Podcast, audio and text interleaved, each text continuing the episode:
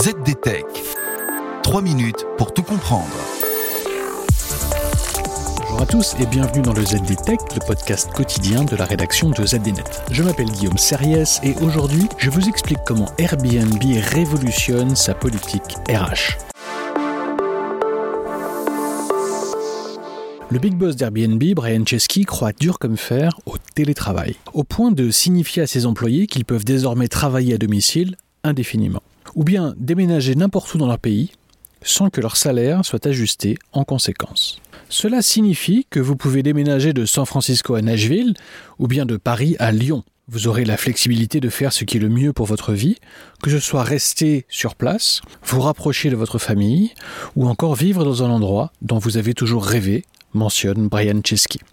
Oui, vous avez bien entendu. La mesure est donc aussi destinée à gommer les problèmes des entreprises qui autorisent leurs employés à travailler à distance de façon permanente, mais qui ajustent aussi leur salaire à la baisse s'ils déménagent dans une région où le coût de la vie est moins élevé. Bien sûr, ceux qui veulent déménager chez Airbnb devront d'abord discuter avec leur manager des attentes en matière de travail, de fuseau horaire et de la disponibilité pour les réunions Zoom. Mais reste que toute raison pour déménager valable. Dans le détail, à partir de juin prochain, Airbnb va mettre en place des paliers de rémunération uniques déterminés par pays, tant pour le salaire que pour la participation au capital de l'entreprise.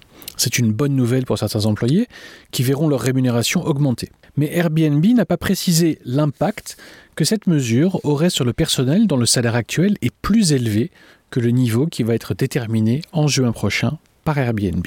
Le personnel d'Airbnb pourra également se déplacer n'importe où dans le monde jusqu'à 90 jours par an. Mais il devra avoir une adresse permanente pour payer des impôts et domicilier le salaire. Alors, pourquoi Airbnb procède-t-il de la sorte? Eh bien, tout simplement pour attirer et retenir les meilleurs talents, affirme le PDG de l'entreprise. Si nous limitons notre vivier de talents à un rayon de quelques kilomètres autour de nos bureaux, nous serons fortement désavantagés, dit-il. Les meilleures personnes vivent partout, elles ne sont pas concentrées dans une seule zone, et en recrutant dans un ensemble diversifié de communautés, nous deviendrons une entreprise plus diversifiée. Mais bien que cette stratégie soit mondiale, elle concerne surtout le marché de l'emploi aux États-Unis, touché par ce que l'on appelle la grande résignation, un phénomène qui touche moins l'Europe. Et comment Airbnb fait-il pour financer ce bouleversement RH Eh bien, grâce aux récents bénéfices records de l'entreprise qui a su surmonter la crise du Covid et a réalisé une introduction en bourse en décembre 2020. Et voilà, normalement on a fait le tour du sujet.